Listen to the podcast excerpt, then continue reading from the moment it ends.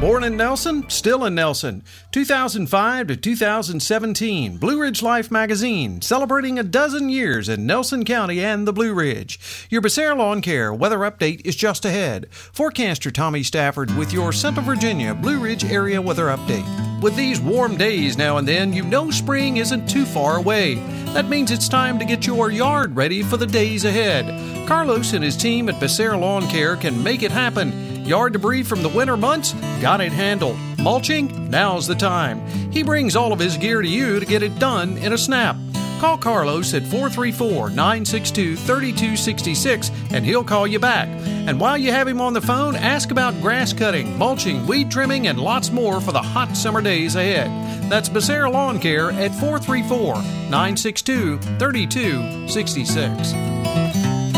Winter weather advisories and winter storm warnings in effect from Monday evening until Tuesday afternoon. To see specifically where you are, just go to our webpage at blueridgelife.com. I've got the map front and center. You can also go to the tab there under Tommy's weather. Got lots more information under there as well.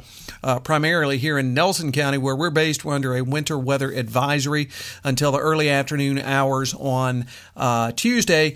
Looking for anywhere from about two to four, maybe five inches of a mixture of snow and sleet. Sleet going to be the big thing. If we get a lot of that, it's going to cut way down on the snow totals.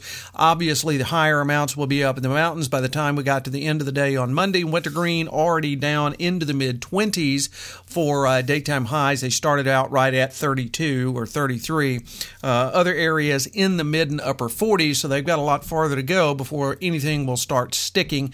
Be uh, late in the overnight hours before that happens. But again, in the mountaintop areas, anything that begins falling, it's going to stick immediately immediately. So the uh, chance for accumulations better there. As I just mentioned, 46 out at the farm in Roseland for the afternoon high on Tuesday, 48 at Trager Brothers Coffee 2.0 there at the Rockfish Valley Community Center for the afternoon high. So, ground temperatures still fairly warm, relatively speaking, and it is mid March, folks. So, remember, it's going to be really hard to get anything to stick or certainly stay around for a while.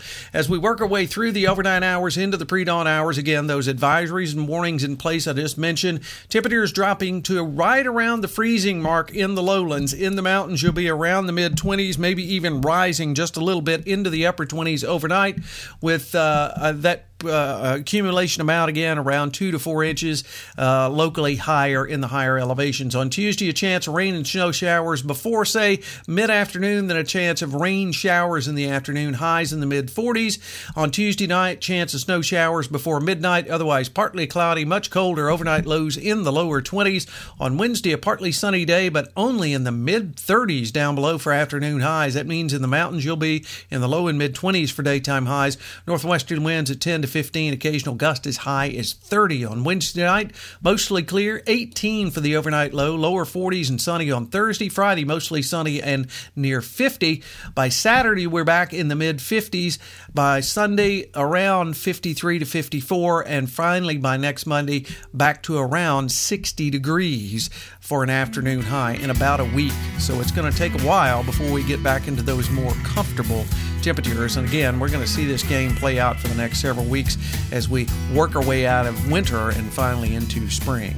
Hey, you have a great Tuesday, everyone. We'll catch you on our next weather update. Till then, I'm forecaster Tommy Stafford, and remember, check us out at BlueRidgeLife.com.